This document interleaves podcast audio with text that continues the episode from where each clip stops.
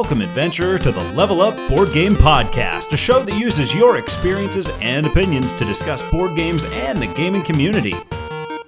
Join the heroes as they conquer perils such as meeples, cards, and miniatures, all in an effort to level up. You're listening to the Level Up Board Game Podcast.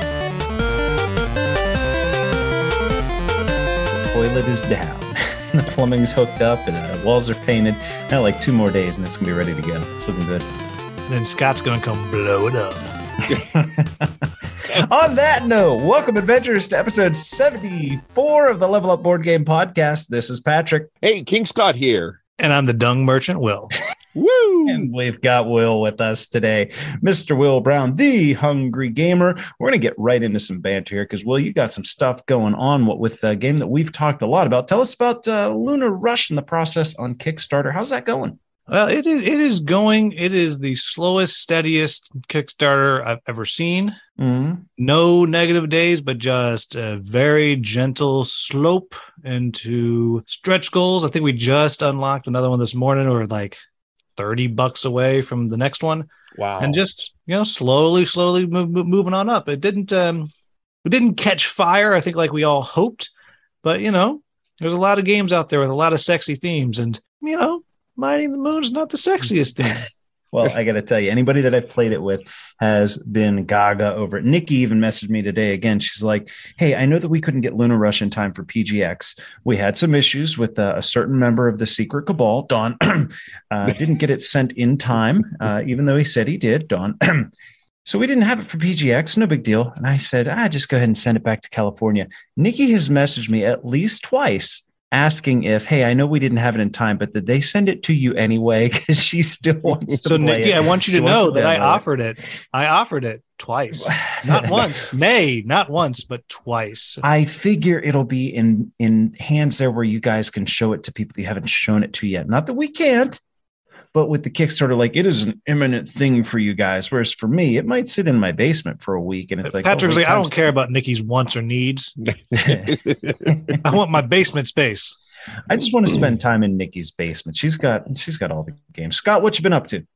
oh well, I've just been uh, just finished up filming a uh, little student film this weekend. So all sorts of weird hours at a hotel and like four o'clock in the morning, lighting the place up, playing a paranoid schizophrenic that's going to go on some sort of murder spree. So it's been a hoot. Hmm. so no acting required hey, this one's close to my heart. This is, I I mean, yeah, it's it's good. No, the funny thing actually, it was uh, someone I met five years ago at my high school reunion, and he was like, "We got to get together and do something," because he was just going back to school for filmmaking and stuff. Finally came up, and we were going to do a movie, and something's got hooked up, so it's been pushed off till spring. He had this one come up. He's like, "Yeah, how about you play just the motel clerk?" Sure, no problem. Well, the main person got uh, sick, and he's like, "All right, you're going to be the main person in this whole thing now. So we're going to have you here for 20 plus hours over two days. So how's that sound?" Oh, So it was it was interesting. It was a lot of fun. It was uh, a lot of fun not being an extra on a set and actually having lines and doing things and being more important than the extras are. So it was it was a lot of fun. So it was a good time. That was uh, money well spent poisoning another actor.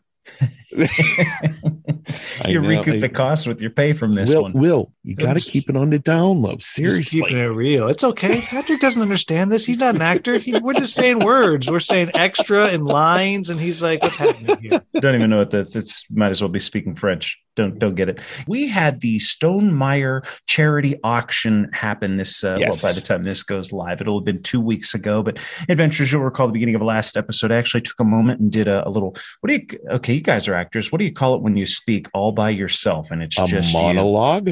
Or if you're talking to the audience, a soliloquy. Oh yes.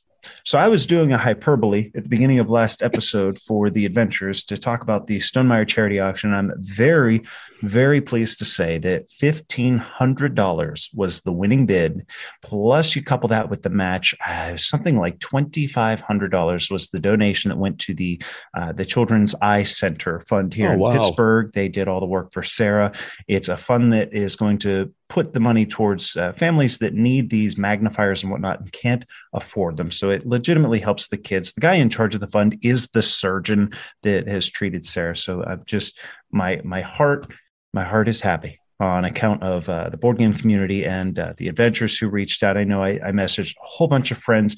the The listing was at like two hundred dollars, and and a very close friend of ours uh, of the show, Ryan, he messages like, "Hey, check it out now," and he put a, a really nice comment. And for a minute there, he held the high bid. so it's like seeing folks come out uh, in support of not only our charity, all of them w- was wonderful, but mostly our charity. That's one that I care about the most.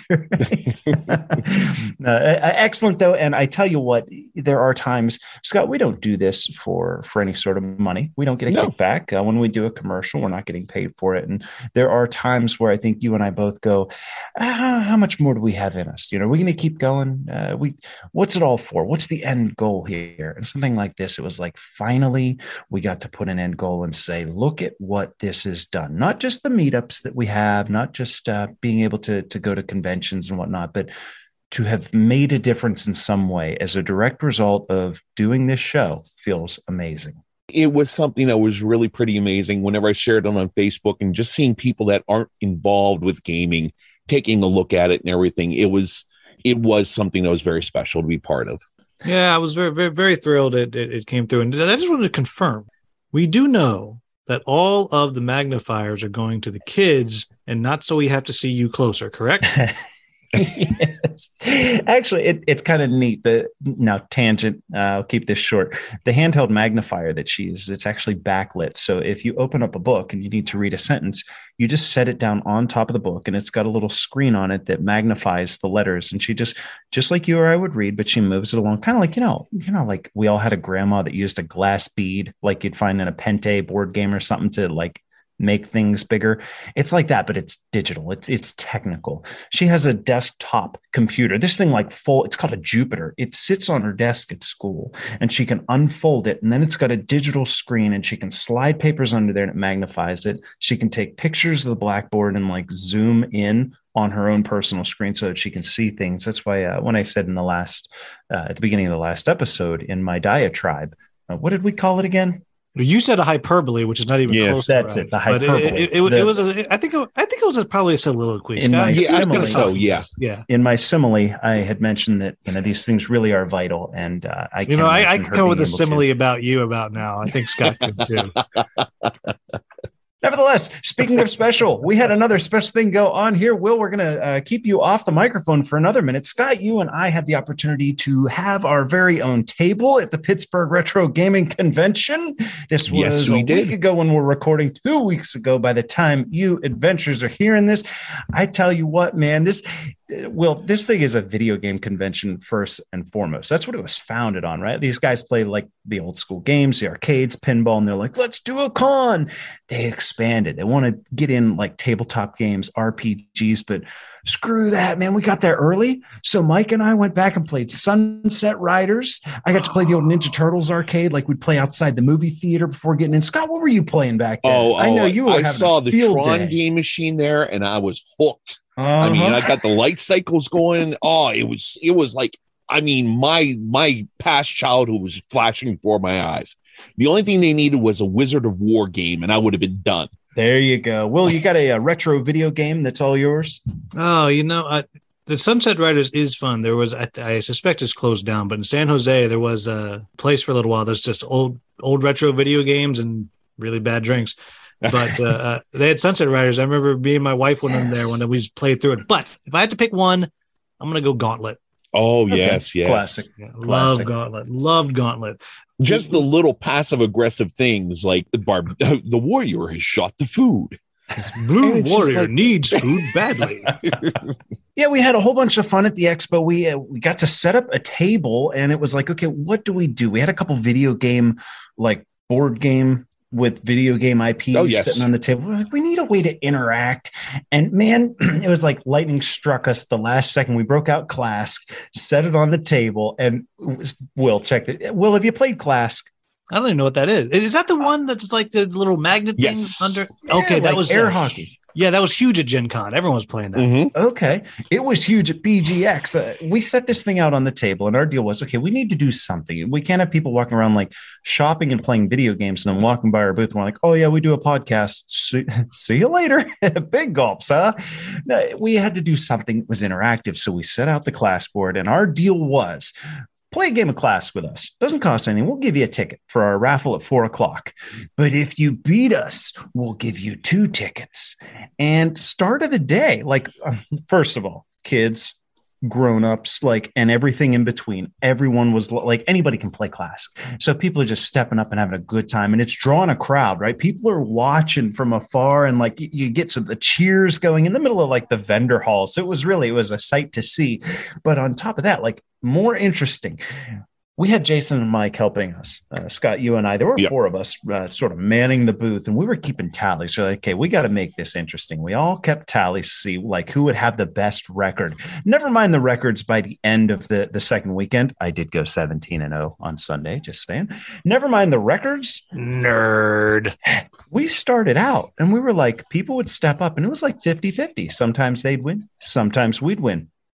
There was a problem though that like by four o'clock on Saturday, we had all been playing Klask for like six hours, right? And like a 14 year old would, would step up and be like, I'd like to play this. And we'd be like, yeah, okay, great. See you first to three wins. We only played to three. And we were just housing everybody. And so on the first day, I'm hearing early on you got a bunch of new listeners, and then the rest of the week you went negative. Yeah, well, They're just- no, they're it just almost got to a point where it's like, see if you can score a goal before we get five. because it wasn't fair. But and I tell you what, it was it was a lot of fun. Special thanks to Jason and Mike for helping us out. Steel City Gaming for running the library and it being provided by Game Masters. Thanks to them as well. That board game room, it was hopping. It was a feature of this convention. I think it's uh, half and half now. What do you think, Scott? Yeah, we were playing Guido like uh, eleven thirty on Saturday night, and Wiz, the guy who organized this whole thing, he just looks over at us and he's like, he yells and he's like, "Wow, you board gamers go hard! Yeah. You're still here. This place is packed. None of the video gamers are here at all. It's just all board gamers." Mhm. So that was that was a great feeling there. I know he has big plans for next year, and hopefully it will be better, not better, but bigger, Yeah. and also that uh, we'll be, have a chance to be part of it as well. So I'm really hoping so. What do you got on here about Heroescape? I know you mentioned this not too long ago. You said you got some comments Oh, on uh, Hasbro yes. Heroescape up. What's up? Heroescape, that was an awesome thing there. Whenever that came out, that was like it's in a big box store. This is like a miniatures game that I can go out to like Walmart or Target and pick it up. This is freaking awesome. And they're going to throw all these different things like dragons against samurais against zombies. And oh, wait, let's throw in some guys from the Matrix in it. It was great. It was a lot of fun. Then they come out with this here. They come out and they're like, all right, we're going to bring Heroescape back. Everyone's going nuts. So, first of all, Mhm. it goes to Hasbro Pulse. Hasbro Pulse is not having a really good time with things. They've been putting a lot of things on there for a lot of their IPs and stuff, trying to get funding for it. Like no, no, no, they no, wait, wait, wait, have- wait. They did plenty good with Hero Quest. Has it was it founded? Oh, oh, Hero Quest. Yes, yes, He- yes, Hero yes, yes. Quest. Yeah, no, they Yeah, yeah. did really good with Hero Quest. Yeah, that, thing did a lot of money. That that's out, and. I think they they announced an expansion they're going to Yep. do also. they've got Right, expansions coming, not just some the, of the other like, things that they've done- Kickstarter. with uh, different toys and stuff that they put out there. They need 5,000 people to do it in order for them to make. Mhm, And mhm. they are not getting the people. And then this one here came out. Here we go. Heroescapes coming back. 250 bucks. It's not painted. It's only got a little bit of, it's got a few things here and there. It just seemed like I I almost just wanted to come to the stores and pick it up bit by bit. I mean, Mhm. having this big thing here, I don't think I had $250 worth of nostalgia in this game here. Okay, so if you could get a, a like box of it for 40 bucks, you'd be okay going out Oh, six God, times yeah. and buying it in $40 shots, but 250 all at once is you know, this was on Tom Vasel's this game will never be reprinted list. And the logic was the cost would just be astronomical by today's standards. But uh, here we are in an environment where you can put up a game. Uh, there are Kickstarters. You and I, we joke all the time about how, like, look at the all in pledge. Pledge. Notice how that has a lot more backers than the you can get the core game with cardboard pieces pledge. Like Yeah, in a you world know, that's one of the things that Bernie and Brendan talk about is with the Lunar Rush. Like the, the Mhm. core game is thirty nine dollars. Like that's that's nothing. There's like thirty people who have backed that, and, and what about your deluxe that gold? Uh, oh, the- I don't know, w- w- with the way higher. pledge. But e- even with their previous game, the Omicron Protocol, they had this like people were upset. How come there's not a standees only version? So they did a standees only version. I don't know. It's like five percent of the people actually yeah, got they that. sold. Yeah, but they were very that's- had. They just they just wanted it to be there. They just wanted it to be an well, option it's so just they could me. yeah, so they could not take. No, I'm with you. Well, no, not for this because I know I know you're going to tell us that you spent two hundred fifty dollars and you got all of the Heroescape coming. I know that's the end of this story. No, no, actually not.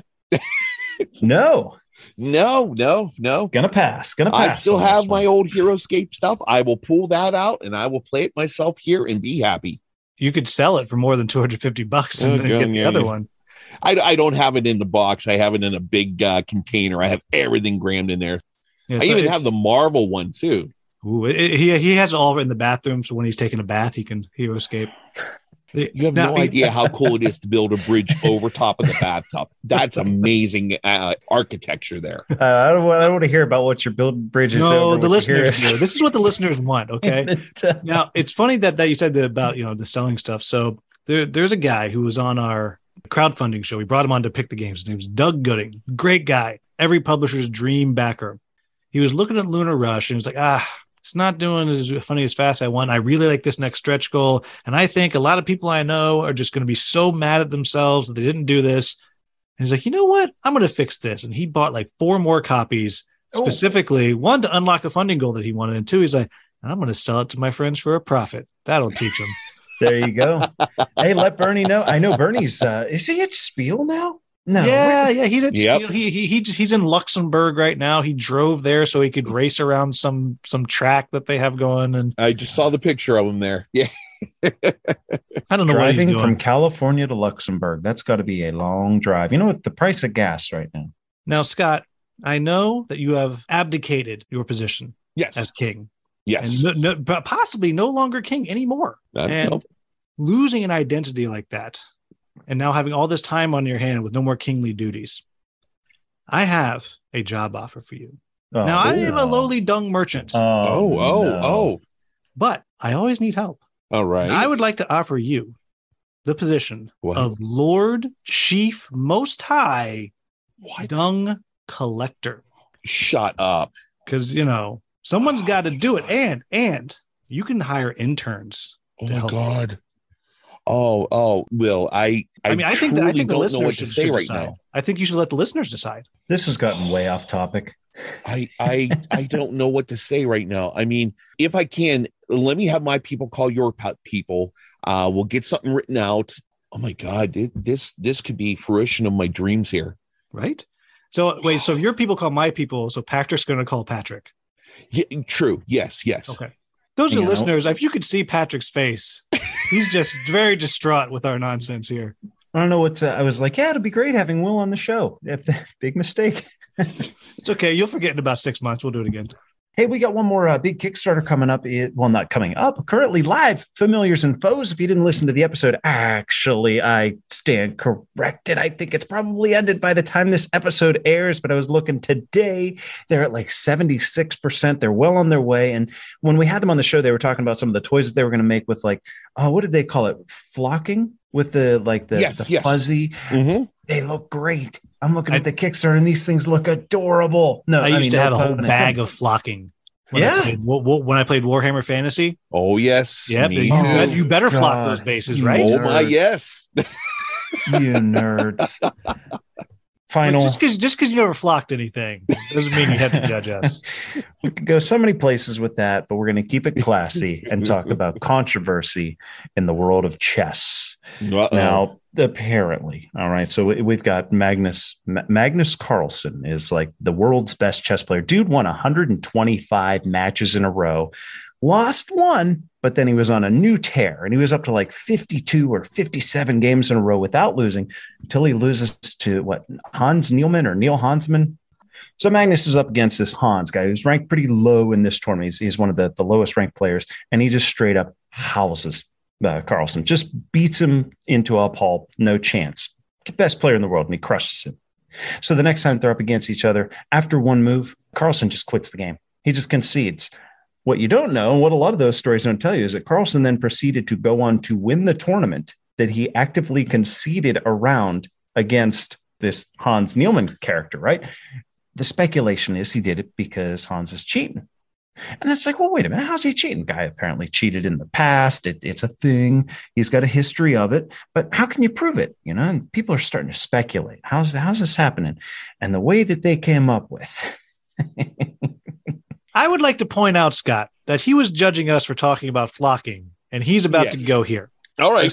A, a, certain instrument that can be inserted, uh, we'll say, in through the outdoor was in position and like we'll say buzzing Morse code. You know, uh, apparently he was getting the plays through that method. He had, there was a partner in crime buzzing the thing in Morse code, telling him what the computer said was the next most optimal play. All right. Interesting here. mm-hmm. Yes. And with audio, you just can't see my judgy look that I'm giving to Patrick right now. No, but you know, you know what we can do? You know what we can do? I actually level up being the podcast we are. We had some boots on the ground at the tournament. We're going to take a live we're going to take a listen in at the recorded audio from the tournament and here this is this is part of their match. Just listen in adventures.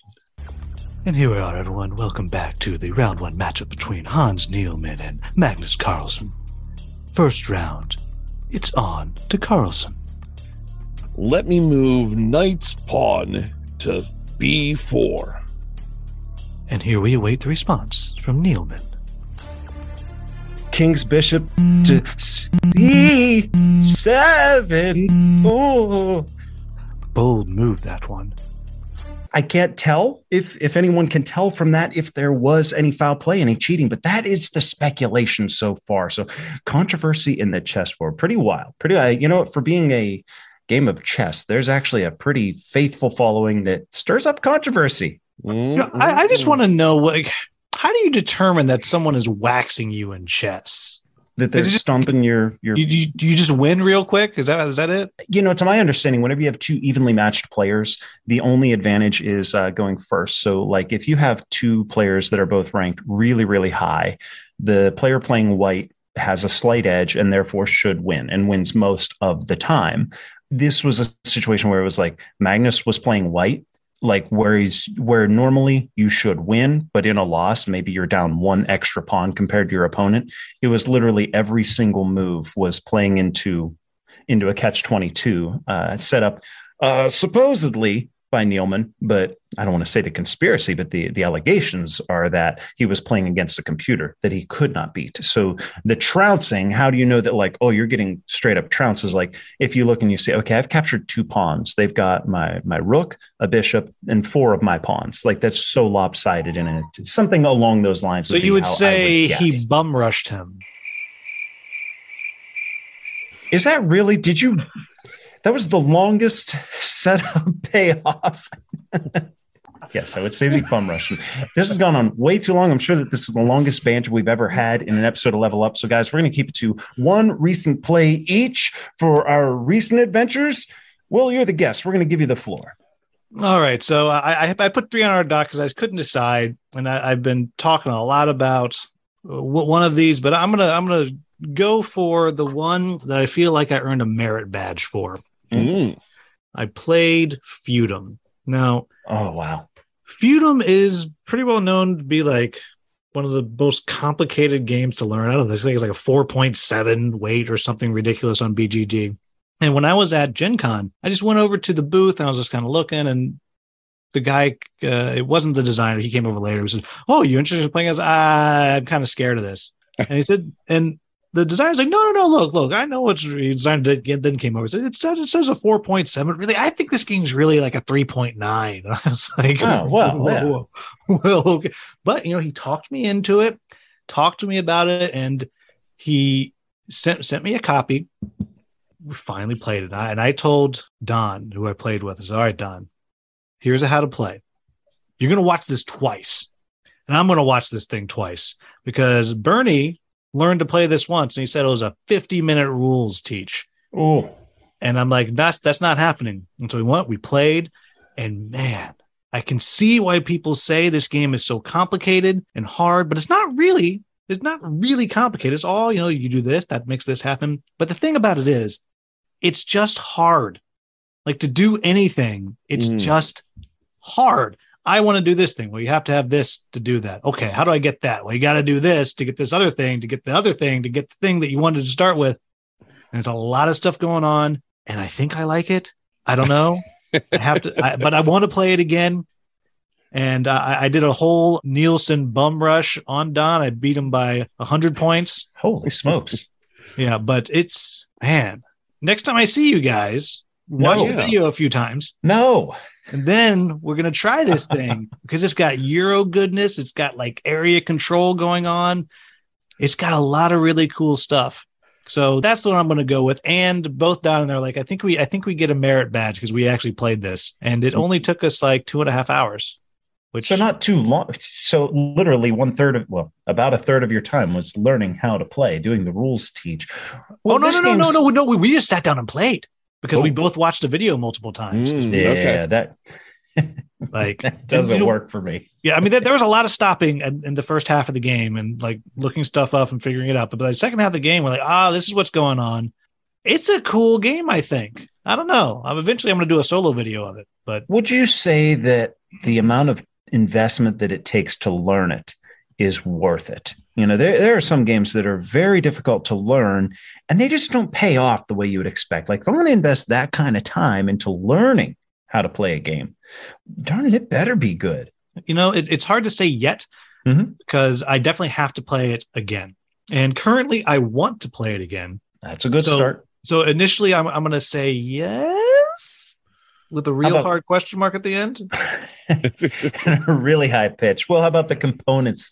I always see it looks like a little snowman thing, like a meeple running around there. I have no idea what's going on in Feudum, but it looks really nice. I like the color scheme. I like the art direction. Tell us a little bit about like what's in the box and all the little bits that you get to touch with your finger pads. All right, so you got a massive board. Mhm. and you have a whole bunch of cubes, just different colored cubes that represent food and and saltpeter. And I'm I'm I'm, I'm hoping Scott's going to do the 1776 for me. Come on, Scott. You know no, it. no, no, no. But I have a whole different story about saltpeter. So Why do you have a saltpeter? St- Never Why mind. don't Why don't you have a saltpeter story? Never mind. No, no. We're we're staying on track. Okay, on track. Henceforth, thus forth. and, and sulfur and you know all, all these different things and then you have that here's the core the real core of the game is along the side of the board and this is it's a kind of area control you can move your pawns around which are dice with different symbols on each side representing what kind of pawn it is. It might be a mm-hmm. knight or a merchant or nobility or whatever but around the side of the board there are six different guilds and this is the core of the game because you also have cards in your hand that represent the actions you're going to take. You're going to take four actions, usually each round you can do a guild action. And depending on who is in control of the guild, and there's a whole lot of math that goes on to decide who's in control of the guild, and it changes constantly. Mm-hmm. You're going to be either pushing things out of one guild, meaning literally you take stuff out of that space and push it into the next guild, which adjusts what happens in that guild, and you'll score points. But you also now set up that next guild where you can take a guild action in that guild and use the stuff you just pushed in there to get the things that you need. Remember earlier how I said it's really hard to do anything because you got to get Oh, yeah, do the right. thing to do the thing to do the thing to get the one thing you need. This is kind of what's going on. And everybody, you have to just go and look at the board to see somewhat what I'm talking about because each of these guilds is completely different and they're all using the same basic component that you're literally sliding from one guild to the next. And it's crazy pants confusing at first, but each round you're going to be playing four out of 10 cards in your hand that might let you put a pawn on the board. It might Okay. let you move a pawn. It might let you attack somebody's space and try to take it away from them. It might let you, like I said, do any of these six different guilds. It might let you um, tax your people and get more money or repeat an action and just all this action selection. And I'm not going to try to explain it anymore because it's not possible in under 45 minutes as we have already discussed. But it's if you like a game that is crunchy as heck and you want that merit badge, check it out because I think this game might actually be really fun. I just had to play it another time or two now that I think we can play. You know, it's one of those games that you want to play with the same person. Per- like I don't. Oh, you're gonna have to to really kind of dive in and start to figure it out because it was halfway through the game before, and I figured it out before Don did of how best to operate the guilds to make sure I could feed my people and then Mhm. do the other stuff. I figured it out a few turns before he did, so that's why I had the commanding lead. But I think once you got it figured out, little humble brag there. oh no, there's nothing humble about it. Full on bum rush, buddy. Uh, Let me ask you one more question: Is this a euro, or is or is there a lot of randomness going on here? Uh, very little randomness. There's a little Okay. bit like you can do the harvest action, which is you can get supplies and put them on your farm, and it's random what comes out of the bag unless you have put a farmer pawn out on the board, then you can choose. But it, it's it. This is euro, euro, euro. I mean, you are literally you literally push cubes from one guild into the next. Like, Okay, literally. okay. it looks really cool. I'm looking at the board, and the artwork is it, it's almost like I don't know how to put it. It's different than what I expect. Whenever you hear feudum, I expect to see like very intricate artwork, but it's kind of like a loose, cartoony, like graphic novel looking Mm. uh, artwork to it.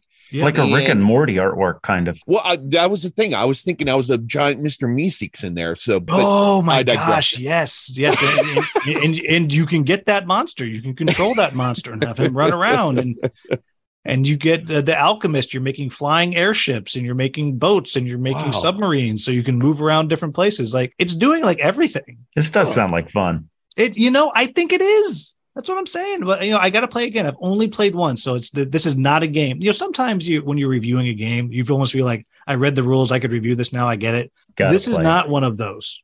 Okay, like this, this, this is many plays before I'm going to feel comfortable with, with, with talking about it. Like usually, I can play a game two, three times. I'm like, all right, I understand. Merchant's Cove is different. I've played that one tons before I do it, but this one is there's so much happening here. I mean, th- th- this is no sushi go. yeah, I, I want to check this one out too as well. See, so next time we're at a con, we're gonna do it, and you're gonna watch the video like four times. So we. Well, I know whenever we play a game with Will, all that ends up being is playing a game with beer and water bottles full Oh, of the scotch. game is only the, yeah. The game is a, a catalog. T- tell me you're There's no complaining game about being that. Played. By the end of it, we're flicking the pieces at each other like paper football.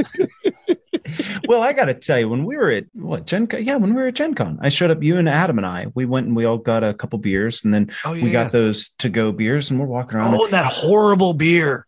Well, okay, so we go to order beers, Scott, and I, we, I said to the waiter, "I'll have this one," and he goes, "You don't want that one." I was like, "What?" First of all, the place we went in there, and we're like, "How long's the wait?" Right? Because you're expecting it's it's Gen Con. There's going to be a wait Yeah. everywhere you go. They said, "Well, if you want to sit on that side, it's about a 40 minute wait, but over there you can go right away." And I was like, "Uh, oh, go why?" well, the one side didn't have air conditioning. Their their air went kaput, and it was not nice and cool and comfortable in Indianapolis on that fateful day. But we went over there and we're like, you know, it is really not so bad. So we went over there and, and we sat there, ordered this beer. The guy said, You don't want that. So I mulligan and went for something different. He said, I don't know what went on with that beer, but it ain't right. And I was like, Can you bring us a little like taster, uh, you know, a shot glass or something with it? So he brings it out, and this thing is like, opaque. It just Ooh. looks. n- Yeah, I took a sniff and I was like, "Yeah, I'm not even going to try it." Will, did you actually taste it? Yeah, yeah. Well, you Oh, had God. to. And and No, that I'm, was I'm the type that you know, if I get a little sample of beer, I'm well, going to something went wrong with that that. sample. That's and like this- someone saying you don't want to eat that meat, and they bring you out the meat, and it's like turning greenish, and you're like, "Well, I'm going to try it." It was spoiled. That beer was not good. That was terrible. But the rest of the No, beer isn't it was important great. to teach people don't judge a book by its cover?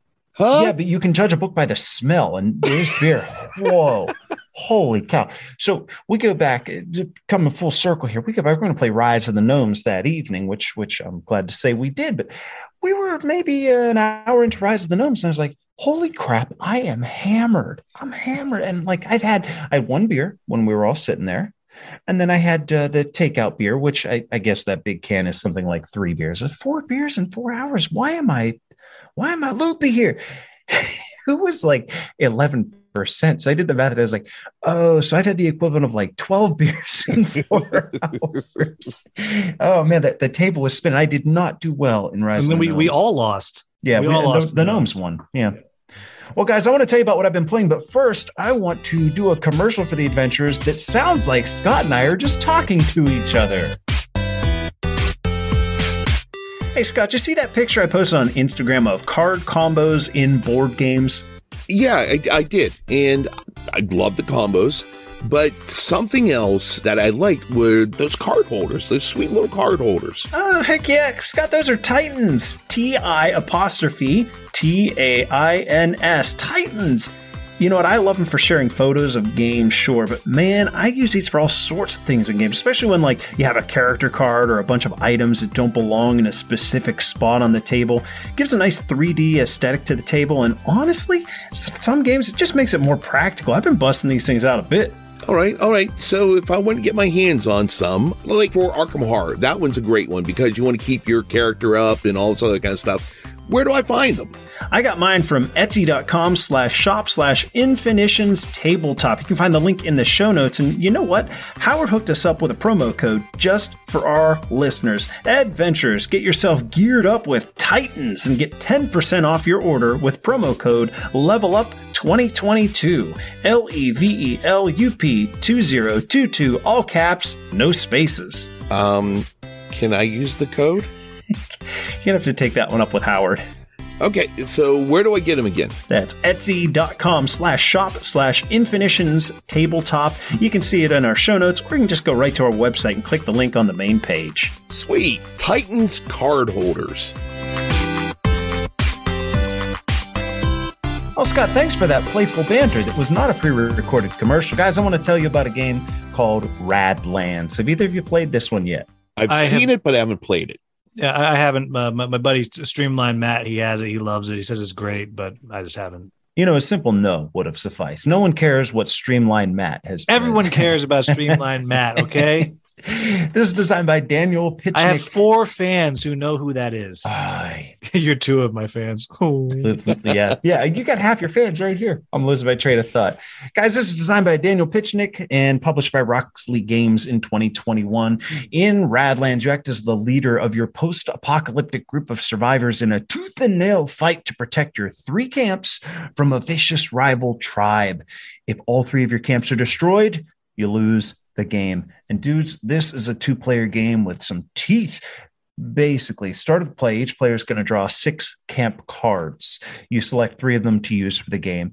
You put them in front of you and they're going to determine how many cards you get in your hand to like start out the game. Obviously if a camp doesn't provide you with many cards or any then it probably has a really good ability on it. Now each player gets their opening cards from a big shared deck and you're ready to go. So what exactly are you doing in a game well, to start around, you get three water, which is kind of like the main resource. The, that's what you're playing for. It's post-apocalyptic, right? That's the mm-hmm. currency. So when you play a person card, right, you you draw these people. They're like your they're your they're your cronies, your minions. You can pay its water costs. You put it in front of any one of your three bases. And I should probably note that each base is allowed to only have up to two cards in front of it. Basically, these people protect the base because when you do damage in the game, you're going to do it to one of the columns that a base is in. So you're trying to wipe out the opponent's base. If they have guys in front of them protecting the base, you have to kill the guys first, right? Mhm. Now, I should point out here that just about all the cards in the game take two damage to destroy. And as you probably guess, and there are cards and abilities that can heal your damaged stuff. Anyway, you play people cards with your water. Oftentimes, you got a number of abilities on your people that you can activate for water as well. So, of course, you can do that. But there are events as well. Event cards have like a little time bomb on them that shows when they're going to happen. An event with a time bomb two, for example, it's going to resolve in two turns. And they actually have like a little area to the side of your playmat where you place the events, you move them up each round until they resolve. Easy, easy, easy to understand. Obviously, the more powerful the event, then typically the longer it takes to resolve. We had one that was like Wrath of God in Magic, right? Just nuke the board, but it took three turns so the other player can prep for it. Finally, you got two cards that you always have access to water storage, which it's like a water tower. You can pick it up and use it for next turn, and a raid truck, which is an event. It's an event that's always available for you. It takes two turns to resolve, and it damages an enemy camp of your opponent's choice. They they, they give you a means of doing something even when you have a turn where there's just not much to do, right? So that's the rules makeup of the game. But I want to talk a little bit about the experience of playing. Okay. Let's put the horse before the cart.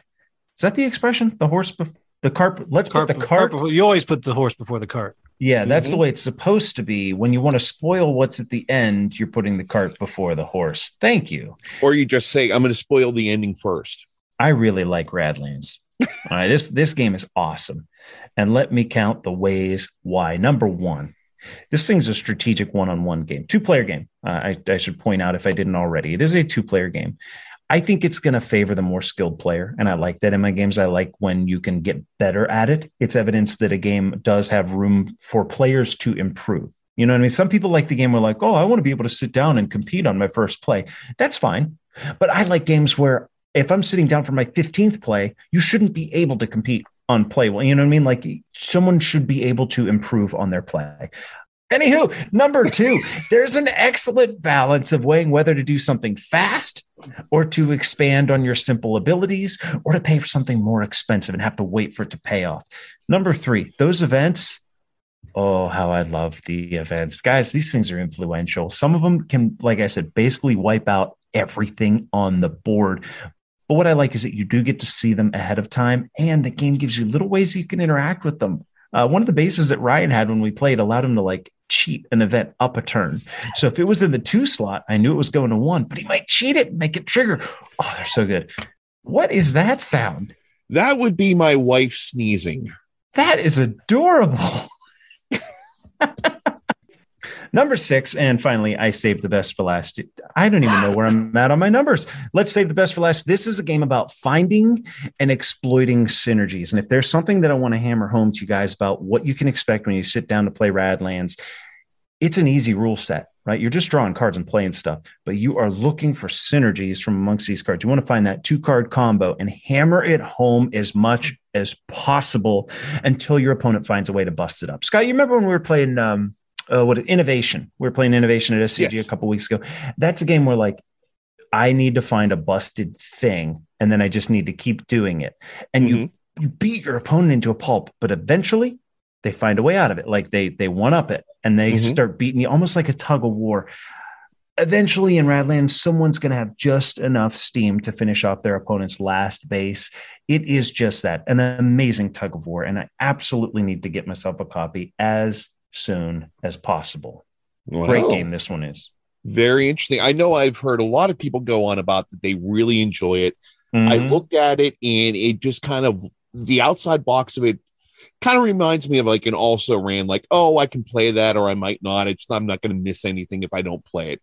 But everyone that I've talked to that has played it loves it. So uh, I, I'm interested in checking that out as well. Count me. yeah, in. I- I've heard lots of people talk about it being great. That it's kind of that MOBA style game, which is just not not not my favorite. But everything I've heard is it's it's a best in class of that style game.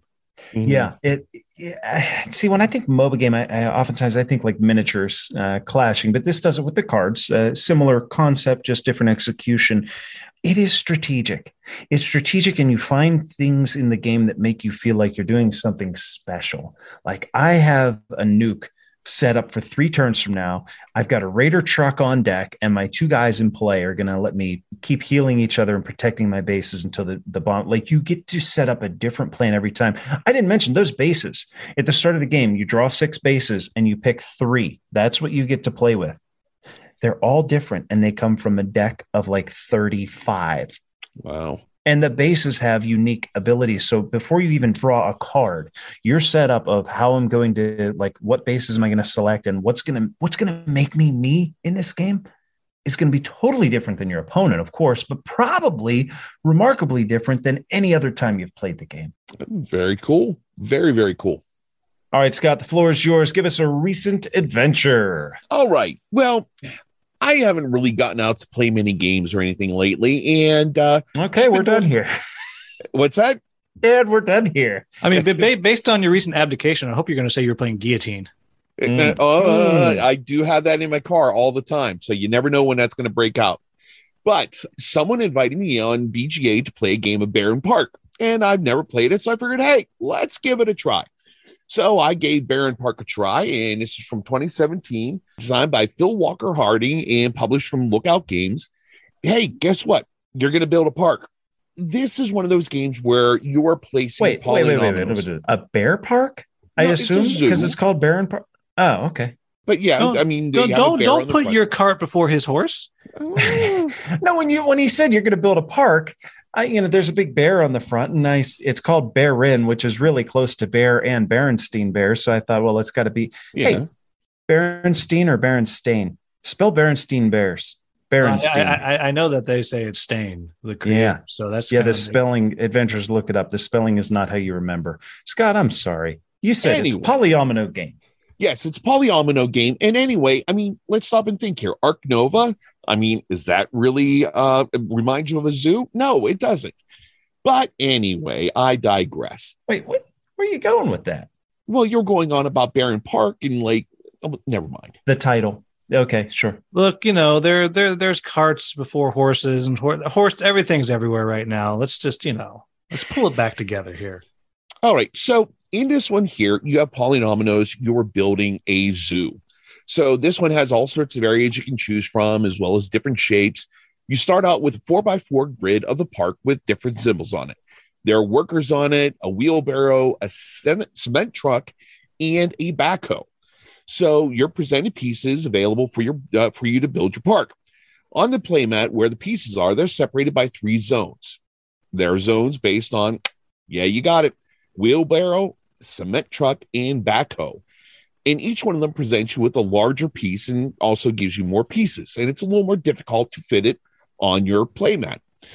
So, whenever you build a piece on your board, if you cover up one of those symbols, you get to take one of the pieces that are coordinated with those colors. It's all cool.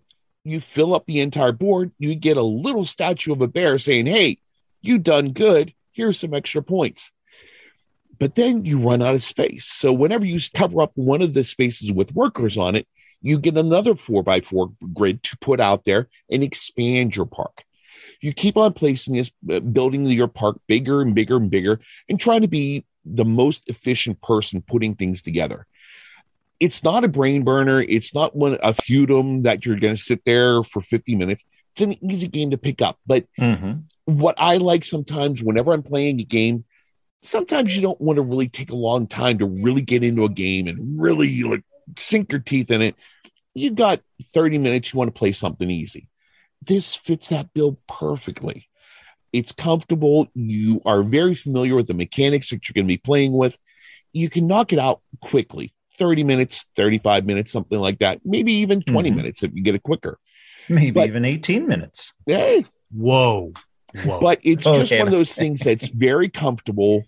It's fun to play and kind of just let your mind get to your happy place and just feel comfortable. I, I, I'm more. We always talk about this that I'm more of the experienced person of the games. I like what I feel whenever I'm playing this game. I just feel good playing this. It's something that I'm familiar with. I can play it. It's easy to play. Check out Barenpark. Really, it's it's a real nice little game to play. I, I I hear Hans Niemann felt good playing that chess too. Jeez. Scott, this says ages eight and up. And you said it is easy to play, uh, easy Oh, yeah. to, uh, to pick up and start going. You think eight and up works? Uh, very much so. Yeah, there's there's no problem with it. I mean, as long as you can take a look at the piece and see where you can fit it on your board, yeah, shouldn't be any problem at all. I mean, you might not pick up one of the strategies of getting pieces lined up so you can get things more efficient to fill up your entire four by four grid, but still, you can have a good time with it. I, I every year I do the board game geek Secret Santa. Uh huh. This is one that's been on my list every year because I I could just buy it. Like I have a job, I could do it, but I just I don't. But uh, so I'm always super intrigued by it.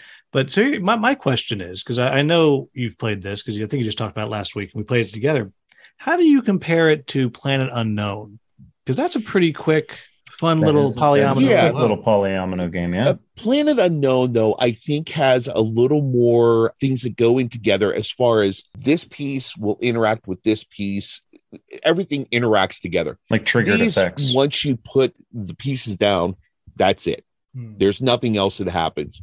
So I think that the mechanics of Planet Unknown definitely a step up than Barenpark. Okay.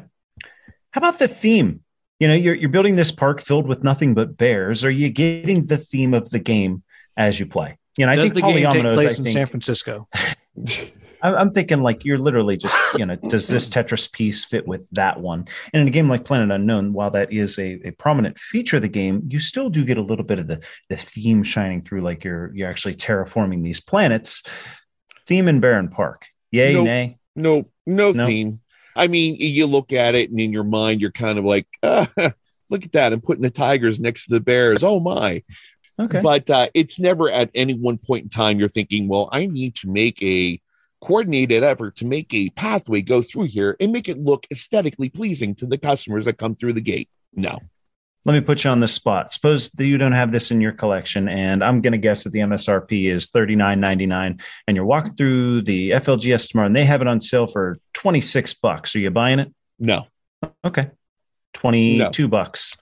No, I don't think it's one that I'm ever going to really buy because number one, I can play it on BGA anytime I want to. Mhm. and it's one that I don't want to come back to a lot. It's one that you're happy to play whenever someone offers it up, like, oh, why don't we play this? Certainly, why not? It's not one that I'm going to sit there and how you were with Radlands trying to figure out the best way to play and build your education on how to play it. This is one you're just going to play and have a good time playing it and not really look at how can I become the best Barenpark player I possibly can be. Hmm. It sounds like a nice little little filler. Yes, yes, very much so. Unless setup takes a long time. Sometimes polyomino game setups are a bear. Oh,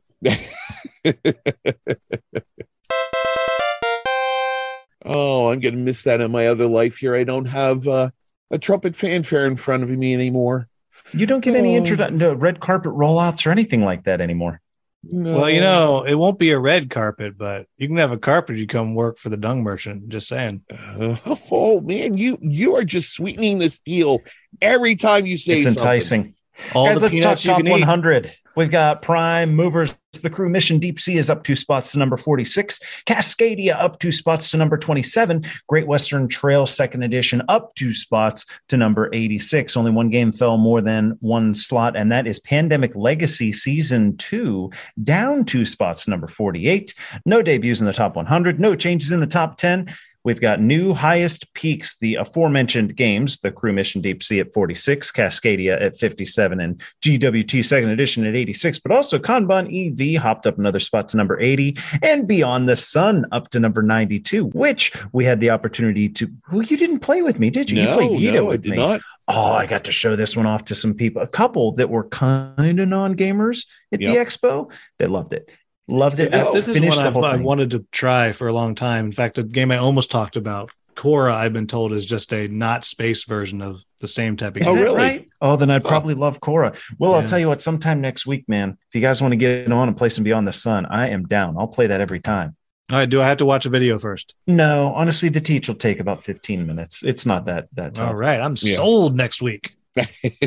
We got some birthdays. Two years to Barrage, one of my favorite recent reviews. Barrage, two years. Tainted Grail, The Fall of Avalon, two years. They've got their Kings of Ruin on Kickstarter right now. The Voyages of Marco Polo, seven years. And next Thursday, the Hungry Gamers. Woohoo! What? My birthday next Thursday, you goober. Oh. Designed by David Carl, Alex Hall, and Steve Margetson, published by Steamforged Games in 2019, Godtear is a tactical skirmish game, ideally for two players.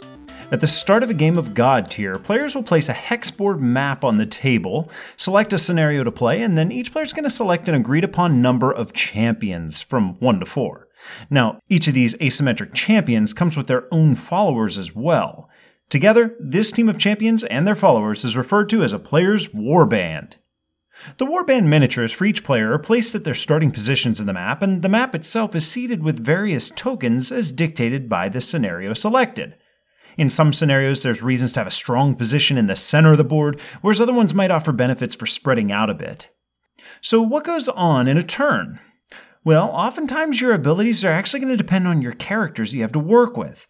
You see, each champion and each follower type has a double sided card that outlines what it's capable of. Yes, the card is double sided, and that's because each round of play is divided into two primary phases. You have abilities for one phase, and then you flip your cards, and it shows your abilities for the next phase. So, first, the plot phase. During this phase, the first player will activate every single one of his or her units, then the opponent will do the same. Now, interestingly, this is not alternating one piece at a time, and in this case, it makes for some careful strategic consideration when you're the player moving your units first. See, typically this phase allows for just movement and positioning of your units. The second phase is the clash phase. In this phase, turns are alternating. The first player will activate one unit, and then their opponent does the same, then back to the first player, etc., until each unit on the battlefield has been activated. As you might imagine, card abilities in this phase are not limited simply to basic attacks, but several of them are going to add modifiers, tokens, bonuses, and more, and it all comes down to the capabilities of your warband.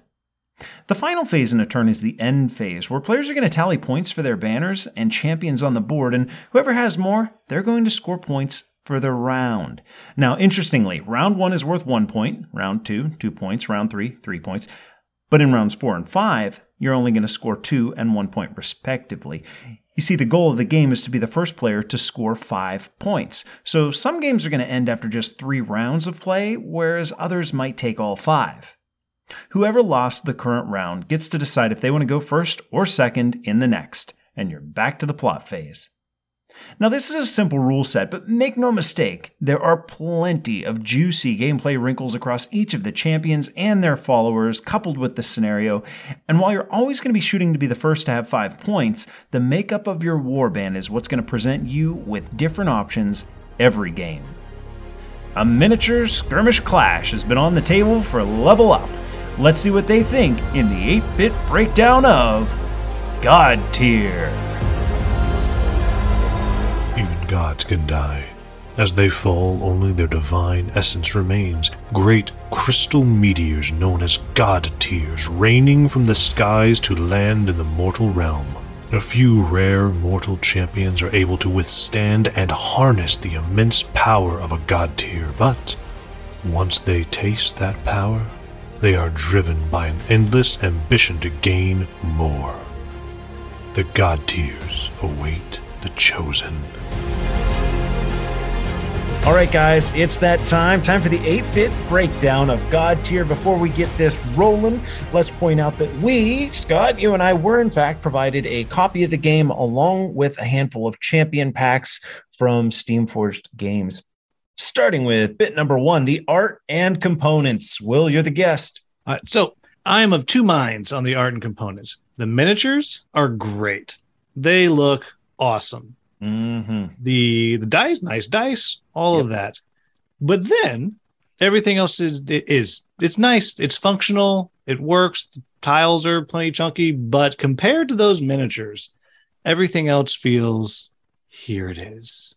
Mm. But Mhm. those miniatures, man, if I had lots of space or if I was big into like Dungeons and Dragons and like running games, I would have every single one of those miniature uh, factions and just be using them all the time. Those Get are some of the best painted up. miniatures. Yeah, You're some of right, the though. best.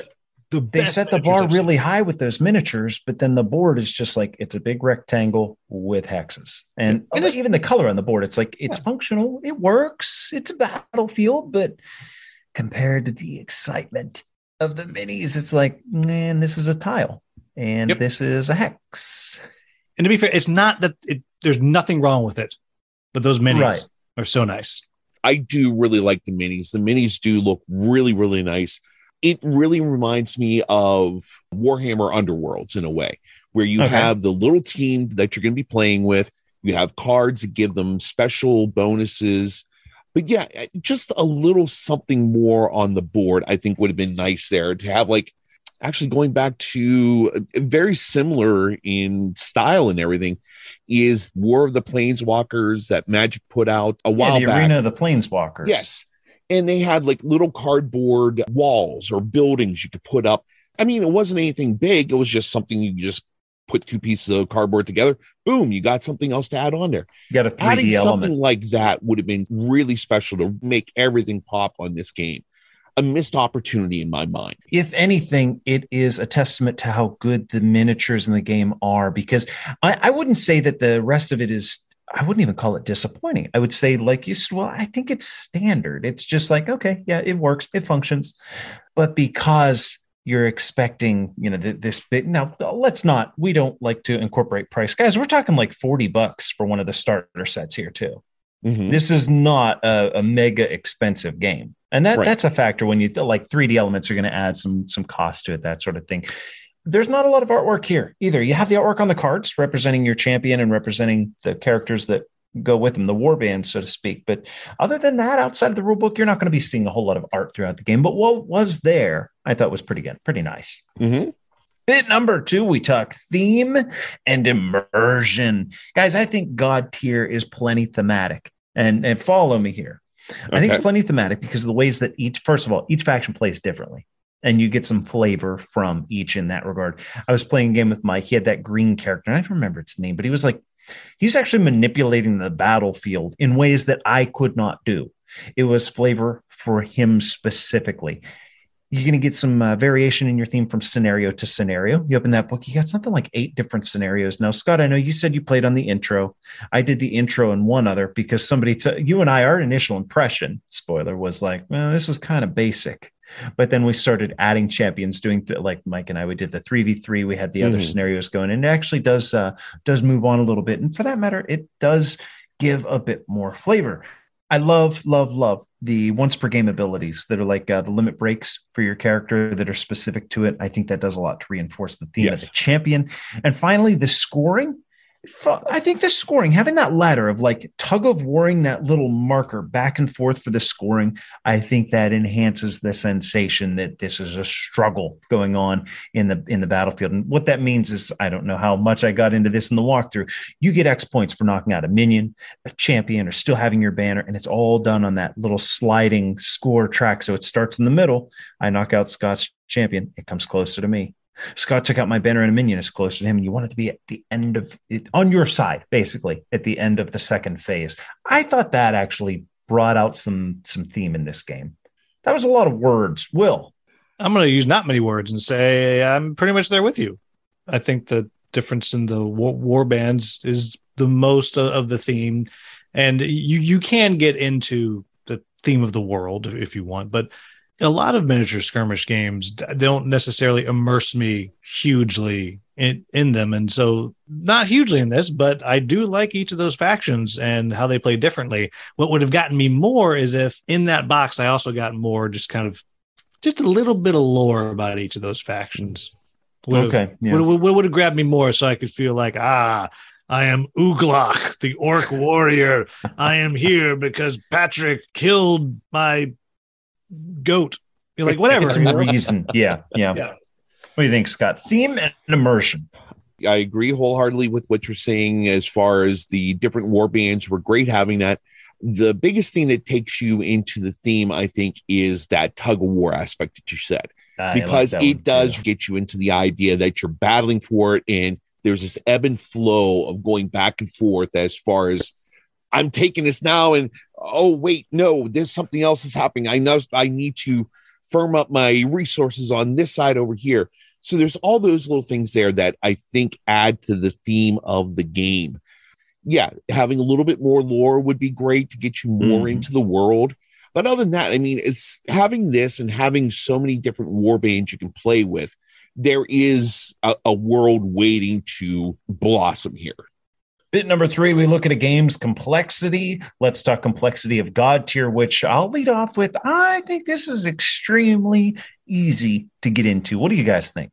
Yeah. So when when when I did my my review, it's about as simple of a skirmish game as I think you're going to find. Mm-hmm. It's just uh, I I- and I and I've talked a lot about Omicron Protocol, which I think is about as crunchy a skirmish game as you're going to get without breaking out a ruler. This is on the other end of that. It's super super simple. I mean, the rule book's what like the actual rules are what four pages of actual rules. gonna Yeah. it's actually a pretty big rule book, but the actual rules are not a very hefty chunk of it. So super easy to get into. Yeah, I, I don't think it's that difficult to get into. I think the only thing that got a little bit fiddly was the number of tokens for different things for each different faction that they had. You had so many different tokens for this symbol and then this symbol and this symbol. If they could have just streamlined that a little bit, it would have been something for me just yeah, this is a, a cakewalk. Let's do this. Let's play this over and over and over. And you can get more into the feeling of all the different war bands. One of the ways that it does make it so easy to get into, though, is the rulebook says, you know, when you're playing your first game, just pick one champion and go up against one champion. Now, the game's meant to be played three champions versus three, plus you have all your little minions scattered throughout for each of your champions. But if you start out on that 1v1, you've only got a few cards in front of you. They spell out everything that you need to do or are capable of doing. And if you if you do a 1v1 game, it's like, oh my goodness, this is so easy that by the time you add in two more champions, okay, I got a few more cards to work with here. That's that's a lot of front-loaded information, but I already know what I'm doing. I thought it was a very good decision to introduce players to the game in that way. Mm-hmm. Oh, I can definitely see that. Yes. We started to talk about it. Let's move to bit number four the rulebook and the learning curve. Rulebook, we got some large pages, examples, artwork, the rulebook I felt was pretty top notch. I don't have any complaints. And I think that the learning curve ties into that. I, think that if players simply start off as rulebook suggests, like I just talked about, do the one on one. It's going to be easy to dive into. You've got that reference on the back of the rulebook, along with those cards in front of you. You know how, like, we were talking a couple episodes ago, Scott. I think it was about Rise of the Gnomes, about how each of the cards next to the symbol, it actually had the words, like it, it had a mm-hmm. sentence that said, add one cube to or add three cubes somewhere where you've already got one customer. And it's like, oh, okay, well, you know, even if I don't understand this symbol, I can read. the cards do that for you.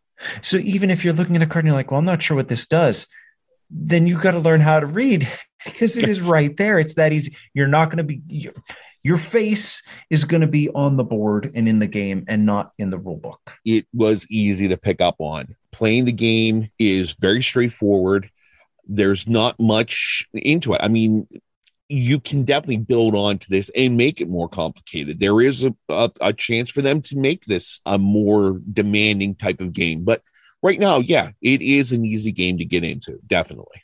Yeah, the, the only complexity I think that you're you're really finding is in some ways you do need to kind of understand what all the factions are doing that are on the board. Um, so you're not, you know, getting that's surprised. Fair. So there's a little bit more than just the four pages, but that's two or three cards per faction, you know, to they need to check out. Mm-hmm. Uh, the, the real compelling, no, that's meat. I'm not going to say anything to the meat about that. Oh, well, let's get to it then. Bit number five. Will you lead us off then? Where's the meat? Oh, five's the meat? Oh, wow. That's, I do this not for a living, people. You know, we sent you a Google Doc. yeah, but it didn't have the bits on it. This isn't the first time we've done this. First, we did this nine months ago. You didn't say there, that. no, there weren't eight bits then. We talked about you be quiet. um, I can't be expected to read. Come on. However, I think the the meat is in the warband combos that you're doing. I think mm. that's where the the real fun is of getting your different war bands, figuring out how they're going to synergize together, figuring out how you're going to counter whatever nonsense and shenanigans that your opponent is doing. And because there are so many war bands, I mean, there are, I don't know, 16 maybe you can get. There's a bunch. Uh, I, I mean, didn't do the math. Yeah, I got one, two, three, five. I think I have nine.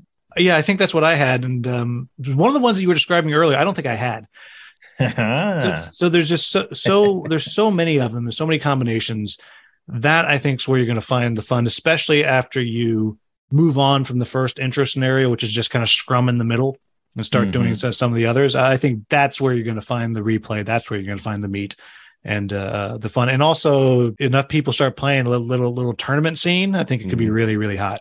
Coming from the miniature side of things, I think it's one of those things where you get into uh, really, like you said, Will, the intricacy of one warband. You want to feel like you know this warband, you know their strengths, you know their weaknesses, and then you're ready to get those strategies worked out.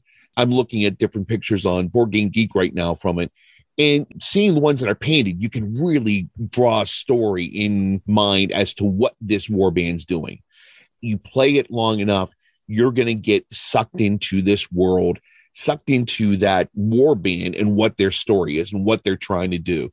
So I think definitely the the biggest part of the meat of this game comes in learning the synergies of your war band that you're playing. It's interesting, isn't it? Part of what makes well, what made Magic the Gathering so fun for me was that prior to a tournament, you're trying to think about what to play and you're reading articles and you're, you're testing with these two cards instead of those two cards. This is similar to that on a much smaller, a much more easily digested scale, where a lot of the fun of the game is that pre planning. What am I going to play tonight? Mike's coming over or Brendan's coming over and we're going to play some Godtear. I've got these, I, I, have seven in my basement and I know Mike has some collection of, of, of these champions as well. I don't know what he's going to bring, but what do I want to play? Now, that is a, a big chunk of it. In terms of actual gameplay, you've got two phases. You've got your plot phase, which is going to require you to basically activate everything at once. And then in Clash, it's one at a time, back and forth with your opponent. And I think actually that's where a lot of the meat of the actual gameplay lies. Positioning is important, combat is important but so much of it comes down to how well you execute the combination of those two phases. That's where you're going to be scoring your points. That's what's going to determine the winner. Uh, and I thought that was sort of the other side of where the meat in the game lies. Guys, let's talk replayability and variability. Bit number six. I think that miniature style games almost always get high marks in this category for me. Uh, in the case of God yes, you're always going to be racing to five points. That's not going to change, but it does not matter you've got a ton of options to choose from when you're picking those champions, like we talked about. That's obviously provided you have a couple of, of extra sets, uh, coupled with the scenario that you're going to choose to play. I think that alone, that's more than enough to keep this coming back week after week. And uh, Will, you'd mentioned like, oh, you could almost see like a little tournament going for this. And I even put that in my notes under replayability. This strikes me as a type of game that you could have a league for, like a Blood Bowl league. Uh, every FLGS, a friendly local game store, seems seems to have that group in the back, you know, like the, the group of guys that play Warhammer every other Saturday. I could see this getting that kind of faithful gaming group. It's just a lot easier to get into. Yeah. And it's, uh, because it's I, I, don't know it's like 30 bucks for a warband a something. lot cheaper to get yeah. now mm-hmm. that said we talked about earlier it was only like 40 bucks but come on now you're not playing with just just the core set. Like you need the We're core set the downside shortly. Oh sorry sorry sorry sorry i'll let you lead the but, downside but but yeah um what are we on? What is this replay? This is replay? Oh for god's yes. sake. Um yeah i i think the more the the amount of replay you're going to get out of this game is directly related to how many people do you know that also want to play this game. Mm-hmm. Yep. I think if you got seven people nearby that are playing this, you got so much replay out of this. If it's just you know, uh, Patrick, you only play with me and Scott, that's a lot less replay. Mm-hmm. Yeah, I, that's one of those things where you have to look at um because um, I know I've been on the let's get this thing, this game started with miniatures and you don't have that group of people that want to do it. You get that people that are behind you and they grab that thing there and they start playing it. Oh, yeah, you're going to have a thriving community playing this, and people are going to buy different war bands and they're going to try different things. Now, I think this is right for expansions with giving new cards to the different war bands because you have a card for your leader, you have two cards for your minions or something depending like on how many minions you have yeah so it's a small amount of stuff that you have there, but it is right for uh, an expansion there to give you just a little bit more. I mean, throwing in one or two more cards, just that is more than enough to really expand. Some more decisions to make sure. Build on this, yes. All right. So what do we have now? The downsides. Downsides. We're going to let Will take it. So the the only two things out there is one, if you're looking for something with some serious crunch, you're in the wrong place. It's not not a crunchy game, as sure. we've already kind of talked about. But the other one is you're not getting a, you're not getting out of here with just a core box. No, no, no, no, no. You need a good four other. Now, for me, I think actually two versus two, two champions versus two champions is, is for me the sweet spot. Mm-hmm. Yeah, so you know you're buying you know four more war bands. Now you're up to like 160 bucks or so. I'm sure they have bundles. So mm-hmm. it's now that said, you can make use of these minis on a lot of other things and you know a lot of shelf space. But really, that, that's the only downside for me. is just like with any miniatures game, it's a it's a dark hole of of money you're jumping. Did in. we all have that under downsides? that you It need more than just the starters. Uh, Yeah, yeah, it- it, I has actually to. think we probably all put that on there. It- you just can't get away with one. s- So a I mean, it's starter even set. set up like that because in the starter set, it comes with three battle mats for you. Mhm. So it's even expecting you both to have bought a different starter set. So you have the Mhm. six battle mats. The game has two different starter sets, um, each one with two different champions. And then whenever you buy a champion box, you get the champion, you get the uh, the minions that come along with it, the followers. So you get all the minis, and then you get the cards that represent them, and that's it. Your your starter set's what's going to have your dice, your tiles, all that sort of stuff. Um, you can't get away with just buying two of the expansion packs, like champion packs. You don't have enough to play with. You need Mhm. the board and whatnot. Uh, depending on how deep you want to go, yes, this can certainly get pricey. Uh, I also like if you're buying this thinking, oh, we can do it says two to eight on BGG, like uh, two to eight players. Like I could see, okay, we're going to do a 3v3 game. I can see where that would just be like, you know, like somebody's Mhm. going to be sitting out, somebody's going to champion. I think this game shines. I think it's an excellent two player game, but I don't think that it's going to be as exciting as you get up to four and six players. getting started with just that intro game, I think it was rough because all of the game happens pretty much right in the center of the board. Yeah, that, that intro scenario is boring. Yeah, can, you, can you imagine playing three champions on three cha- or four on Oh. four with that We're one? going to pile up in the middle. Yes, and, and that's all it is. And that was my biggest downfall there is that everything got jammed up right in the center. You have all this, I mean, they give you a big board. And, And- Scott, to their credit, they use it a lot in some of the other scenarios. They use that True, space a great yes. deal. So But to your uh, point- yeah, that's all that I got the chance to play there. So that was the whole thing there. I just played the one little thing. So it was one of those things where I was like, wow, this this doesn't get so it's part on my fault there that I didn't play more and expand on it some more. So Well, guys, we'd like to bring th- things home with bit number eight, where we say, Was it fun? And who do we think this game's for? well, I will jump in here and take this one then. Initially, I didn't think it was all that much fun. Whenever I got it out there, I was taking a look at it. I was taking a look at the cards. It didn't seem like there was all that much to do. But hearing you guys talk more about it, seeing more pictures of it, more of the champions and stuff, I want to get into it. I want to take a look at it again. I want to give it a second try. I think this is definitely for someone who likes miniature games, someone who likes D&D like you said, Will. This would be great to have extra figures to use for D&D plus have an extra game that you can play with this. So it it is a very welcoming game for people to get into to take a look at. So there are a lot of options other than just this main game you can use it for. So that's what I like there. Yeah, I, I think. Well, yeah, I do. I do think it's fun. I, I think for me, really, for either the person or people who are kind of want to get into that realm of the miniatures war games, but are completely intimidated by the Warhammer. You can't see me, Mm. but the huge, thick Warhammer 40k rule book, Oh yeah. or, or or or whatever it is. And even though we both we all talked about it being a little bit pricey, it's still way cheaper than Oh yeah. Way. multiple yeah so the that type of person and i think the person who is into maybe the, the warhammer or like the maybe i'm thinking kill team that's the that's the squad based Yeah, one, yeah. or age of sigmar which i think is smaller miniature count but who just wants to be able to play something that is light and quick because i think that's what it has going for because compared to other miniature games i don't think you're going to find one that's quicker and easier to get to the table True, true. Like you uh, we said earlier, the tug of war thing is a great aspect of it. And it is just primed for uh, at a game shop to have a tournament. Guys, all I can really do is summarize what you said. I've been I've been having a lot of fun with Godtear. Uh, it's simple enough that I can teach a more casual style gamer, but there are a lot of tactical decisions that you get to make on any given turn. It plays relatively quick, doesn't overstay its welcome. Customization here is good, not great, but for somebody like me, I take that to mean that it's not overwhelming. Like I avoid Warhammer because I don't want to spend most of the day double checking what my opponent's units actually do, let alone my own, right? And and this this removes that. I think this could translate pretty well to a demo table at a con. It's that easy to pick up. Mm. Who's it for? Just what you guys said. You know, if you if you're looking to get into the pond that is miniatures gaming and you want to start with dipping a toe, I think this is a great way to do it. nailed it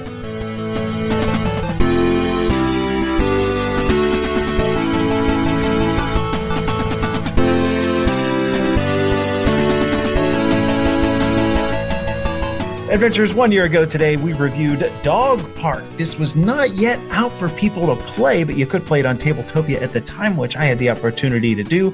I, you know what, Scott, this is one of those uh, situations where we're like, we want to make sure that whenever we do our look backs, we have a lot to say. You know, too often Mhm. when we're listening to our podcasts, they say, well, it hasn't been to the table. It's a good game. Haven't played it though.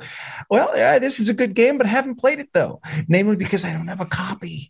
I see people are starting to get their copies in. It's got decent rating. It sits at 7.6 on BGG at the moment. Comments are starting to pour in. And a lot of them are very similar to what we initially had to say is that you get a good wingspan vibe from this game with a different theme. I'm going to stand by that. If you have the opportunity to get a hold of Dog Park or get in a play, absolutely do. I had a lot of fun with it, but I don't have anything to add in our look back. I mean, that's more than I can say. I didn't get a chance to play it, but the idea that you still have fond memories of whenever you did play it, that's more than enough there. You know what gets me is I didn't back it at the time. Like it was live on Kickstarter whenever we did the review, Right. and uh, I I just didn't have the money for it. You know, Mm. stay at home dad, right? And I just didn't have the spare cash. And But I but you're part of big time board game review, aren't you? Loaded? what from, from Level Up. Yeah. Will this cost us money? I don't know how well you're doing with that. We- We're we have we're very net negative so far. well, there, there there's a, there's a reason that I'm still a high school teacher. Mm. Yeah, well, there you go. With our powers combined, we could go out to like Chili's. Oh.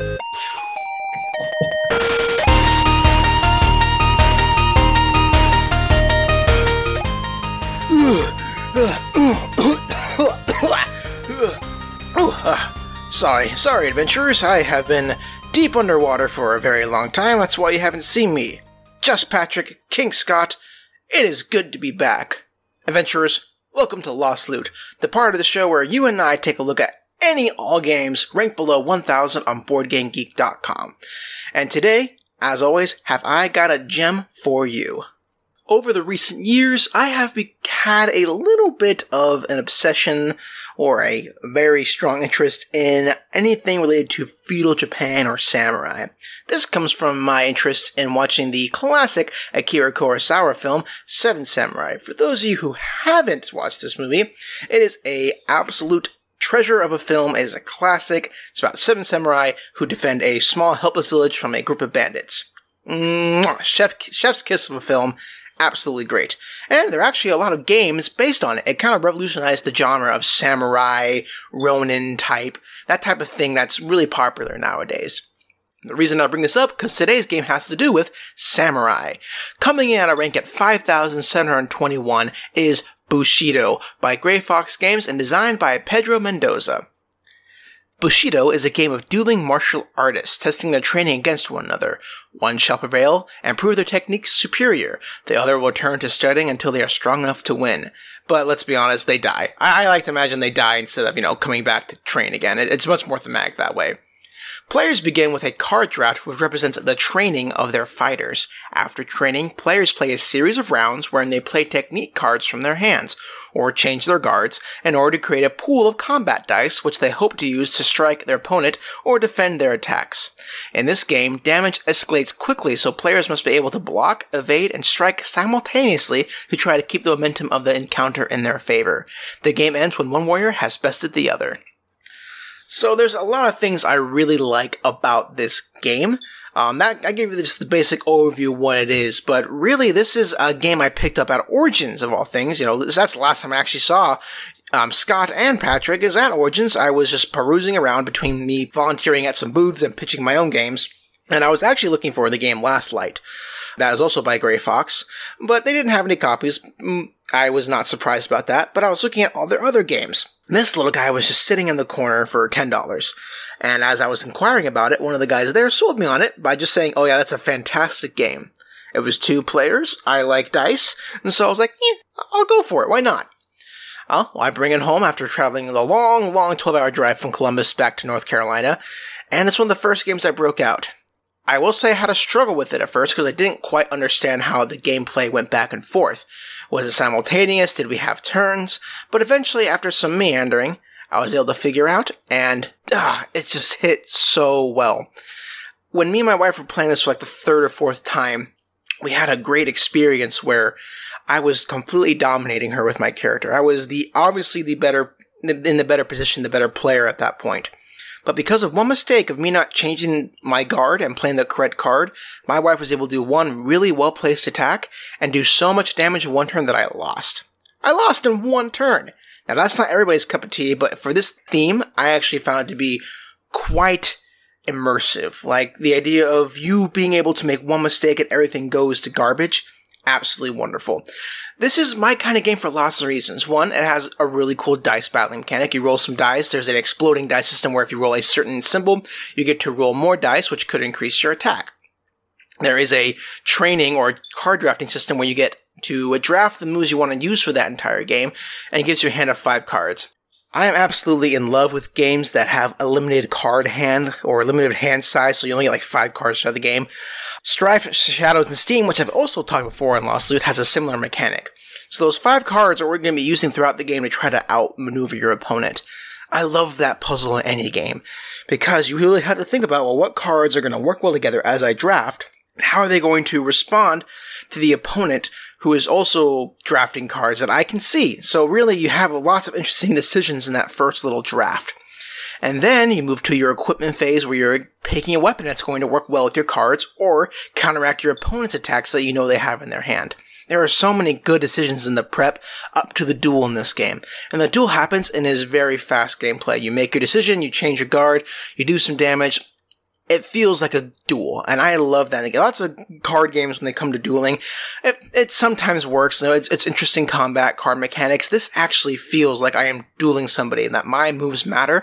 And if I make one mistake, everything could be destroyed. And I love that because that's how real fights are. If you make one mistake, everything could just fall apart for you having, you know, wrestled in high school for a long time, I understand that. If I made one mistake on my stance or if I did the wrong maneuver or the wrestling move, I could, I could easily get pinned and everything could just fall into a disarray where I'm miserable and losing.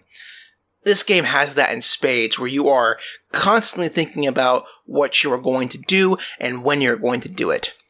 It's really balanced. It really is. Like, I never felt that I had the battle. I always felt like I was doing well when I was winning, but I never thought that I was too far away from losing. And when I did think that, that's when I usually messed up and lost the game. So this game really keeps you on your toes and has you really thinking, you know, what cards do I play? Because as soon as I play my cards, I lose them until I take a rest or change my guard.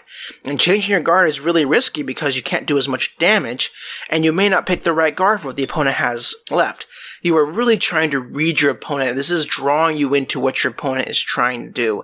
It is absolutely nailing the idea of focusing on your opponent and trying to figure out what is their strategy and how do I react to that while also trying to implement my strategy based on what cards I drafted. There is no one is better than the other. Like there might be players who are more skilled in some aspects, but sometimes it may come down to just the luck of the roll. I mean, there's not luck has a, a good amount to do with this, but you build your dice pool, so that luck is mitigated a little bit by the cards you draft and what positions you're taking. So you are controlling your luck in this. You want to make sure you have a really big dice pool in order to be able to defend or attack.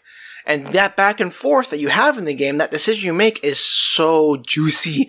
It's almost agonizing at some points. Like, do I, know, are they going to have a big attack coming up? I know they haven't played this one card that is going to do a lot of damage when they change their guard.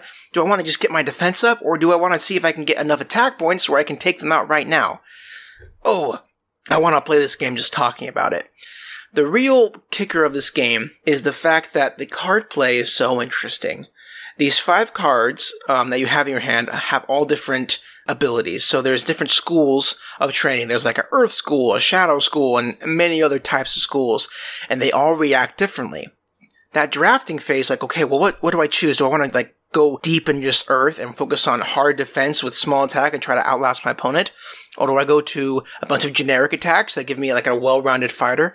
Or do I you want to mix it up a little bit, try to pair two earth cards with maybe like a shadow card so I can try to not only have good blocking, but also do deadly attacks? It is so good. The beginning of the game, like when you first start, it, it suggests like, take these five cards and play.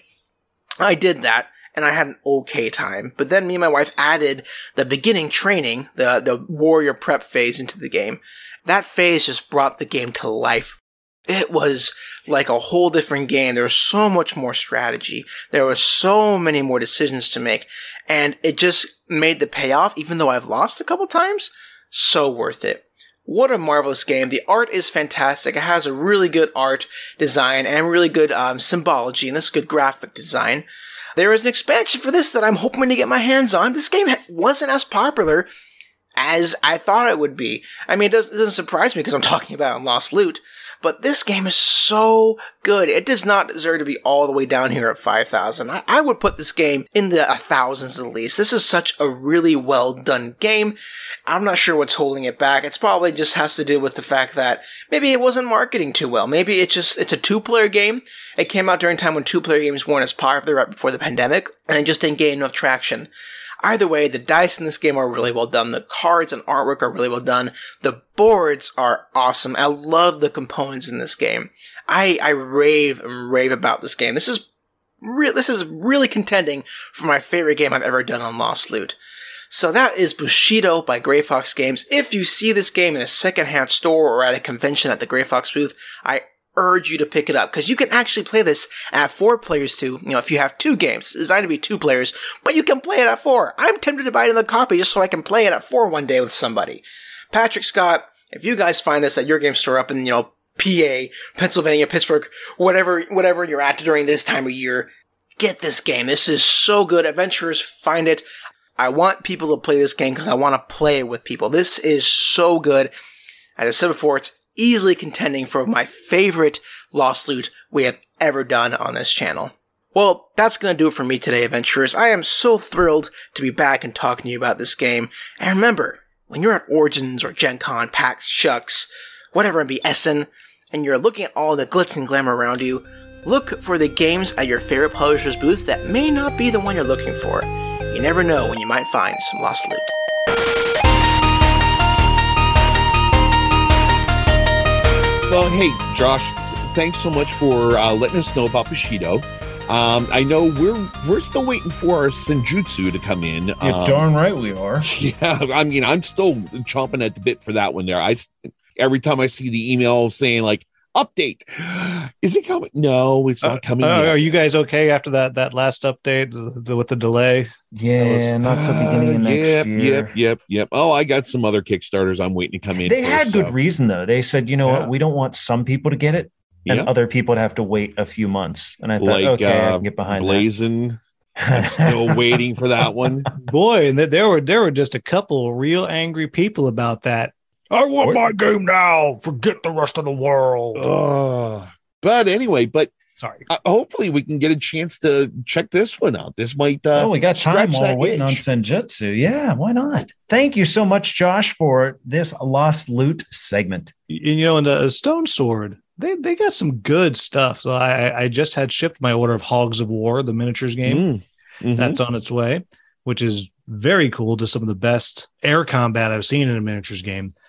And they also, it's technically not Stone Sword, it's Paper Fort, but that's a subsidiary of Stone Sword. They have Cosmoctopus coming, which I have a copy of here, and it's just awesome. yeah, you Well, just we about just found one. out that Will Brown did not listen to last week's, uh, uh, two weeks ago's episode, or hasn't finished it yet. Yeah, no, I had the chance to I play have that not, one you know, you know, I listen because I, because I, I always send you messages when I'm listening. They're like, what? What's going on?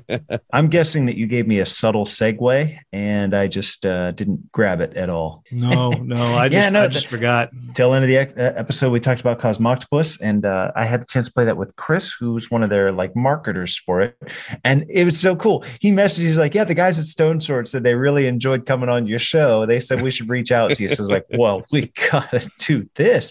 We couldn't get him on in time to do a, an official side quest for it, but adventurers check out Cosmoctopus. Will, do you know the date yet? Do we have a date for Kickstarter on that? Uh, it's in October. I think it's two or three weeks from today's recording. so, uh, like a week and a half from now. Yeah, so, so something like that. It, it's coming. It's coming quick. It's quick enough that they reached out to me today and wanted to know when uh, when I would have a video. Like they're starting to the. Ooh, I'm worried. to another edition of Thunderdome! Let's get ready to rumble!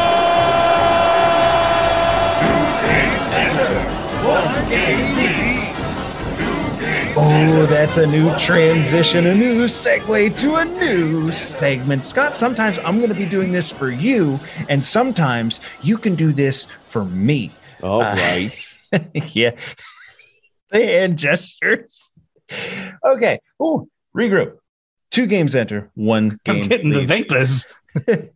Keep it down over there, Brown.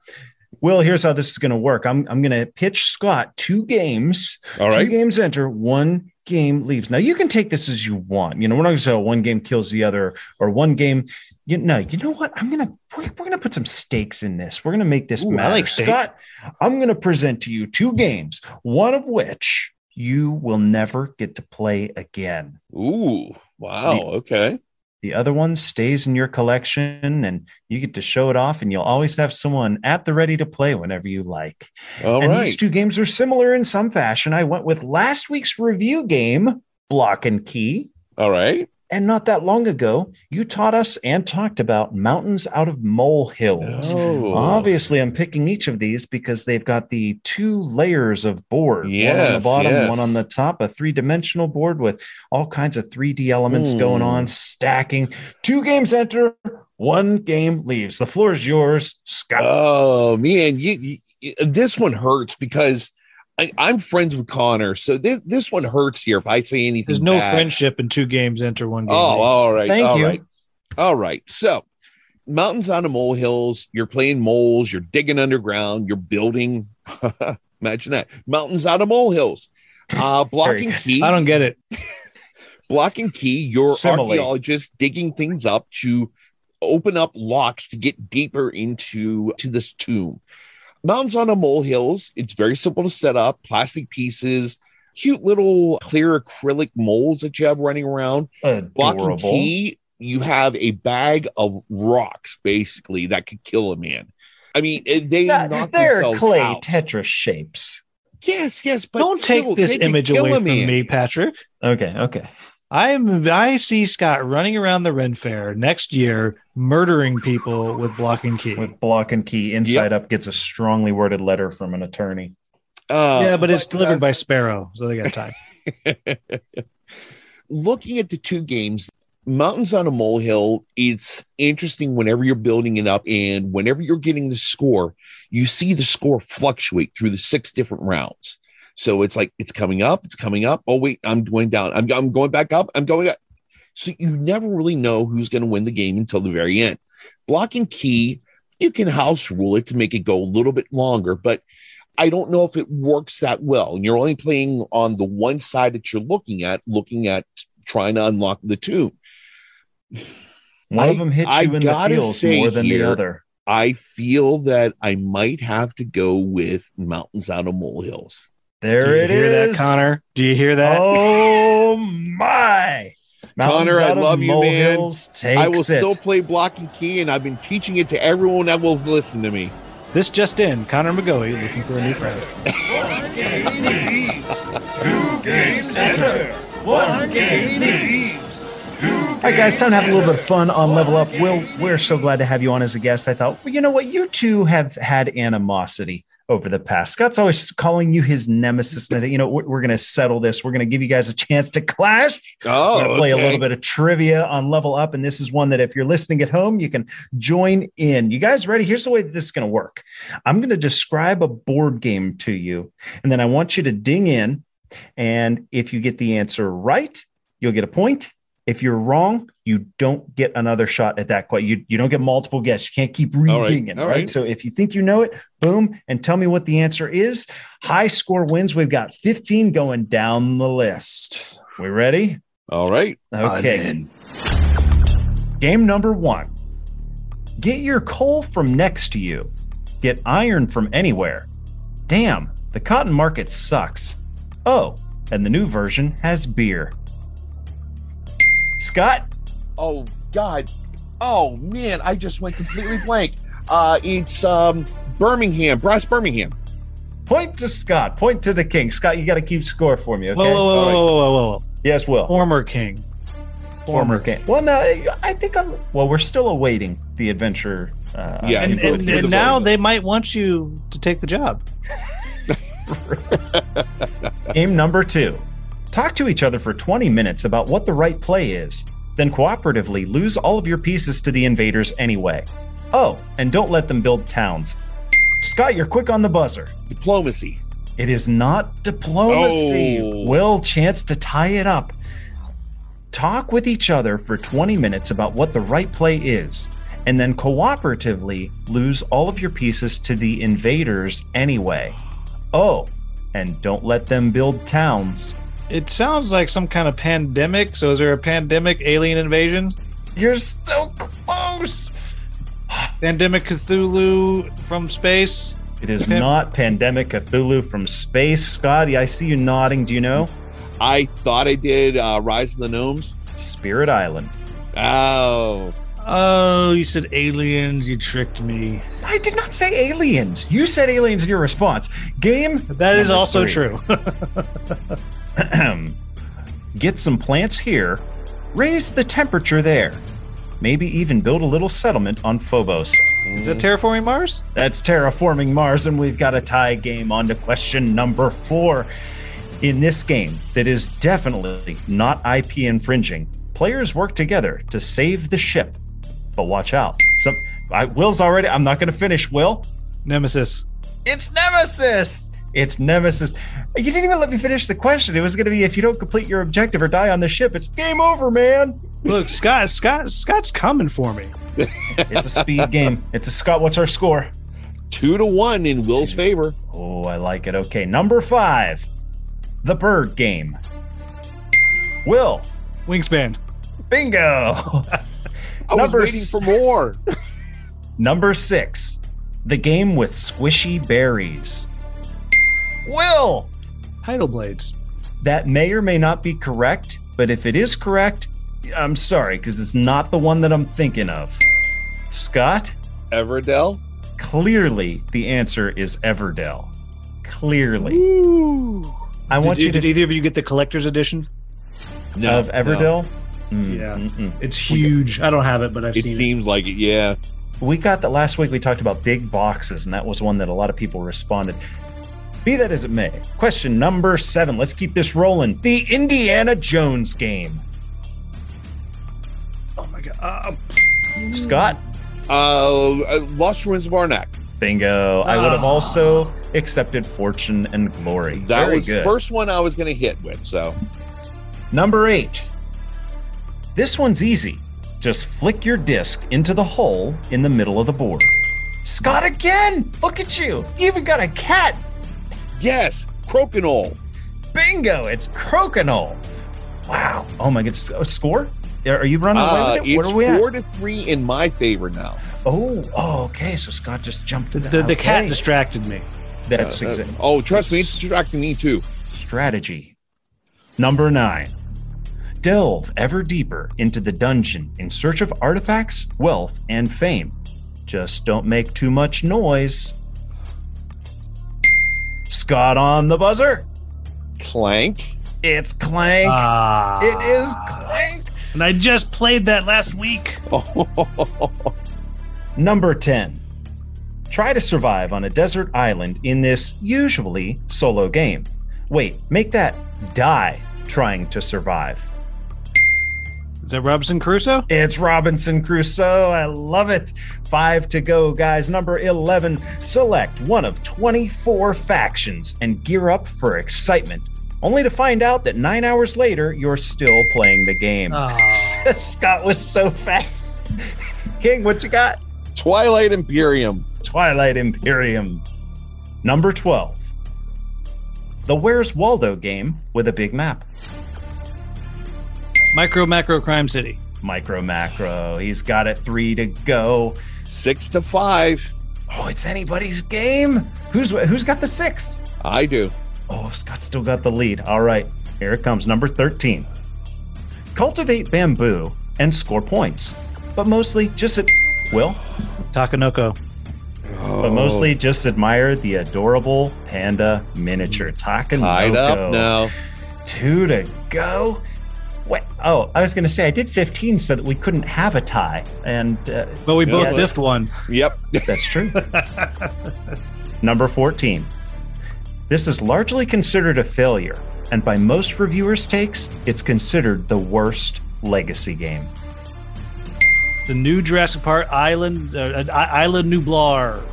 Incorrect. Is What? it, getting, is it getting bad reviews like that? Yeah. Mhm. Oh dear. t- oh uh, no. Tom Vasel almost, you might as well have set it on fire. I'll Uh, give you a point, Scott. G- g- g- give me the tiebreaker. If we wind up tying, give me the tiebreaker. I, I can go with that. Yeah. I honestly This is don't largely know. considered a failure. And by most reviewers' takes, it's considered the worst legacy game. Oh, I oh. know what it is. I see it on your wall. Yep. Seafall. I was gonna say you just said half the name and rhymed the other half. Seafall it is. Okay, so this one, this one, it's all down to this. Uh, to my understanding, Scott, you're leading by one. Seven to six. But if Six and a Will half. gets this right, Oh yeah. he's got the tiebreaker. Yep. Last question, or the last game clue is coronavirus. Pandemic. Pandemic to take it on home on the tiebreaker. There you go. Well done, Will. Woo, I'm all stressed out. Yeah, the uh the most recent stuff I've seen about the I- Isla Nu- Nublar is people saying, you know, it's not nearly as bad as people say it is.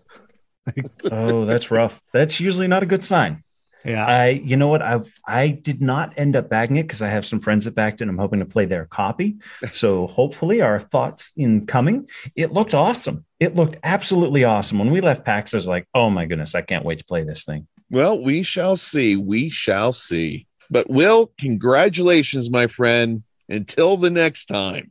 That's right. And just remember, everybody, if you want Scott to come work with in the Dung Collective, let them let them know. Yeah, eventually, the concept of like, oh, we're this role playing game, uh, we're this 8 bit party, and we're off adventuring in the land of board games. It's going to turn into we're all shuffling shit. well, gentlemen, we've hit the end of episode 74, and we're going to conclude the way that we always do, and that is how we leveled up since we last spoke. Scott, the floor is yours. Well, mine, I mentioned at the beginning, I just finished up a little short student film. It was a lot of fun. All the cameras, all the lights. We lit up this motel like it was daylight, uh, all sorts of mysteries going on. So it was a great time. And I really, truly enjoyed it. And it was just enough there to make me feel like, yeah, I'm doing something good with my life right now. Well done. Quite the level up. Will, what you got? Give me a level up. Now, we haven't spoken since January, so this has to be monumental. Well, you know, No well, pressure. I don't know if I'd go. You know, so I, I thought about talking about moving to the new job and feel like I'm making a difference, teaching the, the the kids I'm working with now. But I'm gonna go back and say I've been helping my brother to get Lunar Rush to be a thing for a long time now. Mm. Uh, actually, introduced him to Bernie and Brendan. And so to see Lunar Rush not only liked by almost everybody who plays it, but actually to have funded and knowing I played a part, not a big part, but a part in that, that is pretty, pretty cool. And everybody go back Lunar Rush. Absolutely. Absolutely. Hey, level up gives it the firm stamp of this game's a level up. I feel like I helped out with one of those backers at PAX. Let me tell you, that was uh, uh, uh, that, that was a great moment in, in, in, in board game hawking, if ever there was one. And you know, I took that to full effect at Gen Con. I wish you had been there to see the performance. Oh, oh, I That I bet. I bet. Guys, my level up this episode, this one for the show, and it's obviously it's the Stonemaier Games charity auction, being able to raise funds for a, a very good cause. Uh, to to be asked by him to provide a charity for him to use in the auction, uh, it was humbling, thrilling. Uh, our our appreciation, you know, it, I we were Stonemaier Games fans to begin with, and I think uh, the day after the auction ended, I sent him a, thank you via email. I said, you know, we were fans of the company and the games that you produced to begin with, but uh, you know, it it's more personal now. It it's I, I don't have words to describe how how humbled we are to have uh, taken part in that. So uh, to all the adventurers that went and, and gave it the, the thumbs up, uh, to uh, Stonemaier Games, obviously, for holding it. Uh, thank you, thank you, thank you. It means a lot to us. That's an awesome level up as well. Will, we're going to give you the final words for today's episode. Oh boy. Okay. I prefer a dong. Thank you, adventurers, for joining us for this episode of the Level Up Board Game Podcast. We encourage all adventurers to check out our website at levelupgamepodcast.com.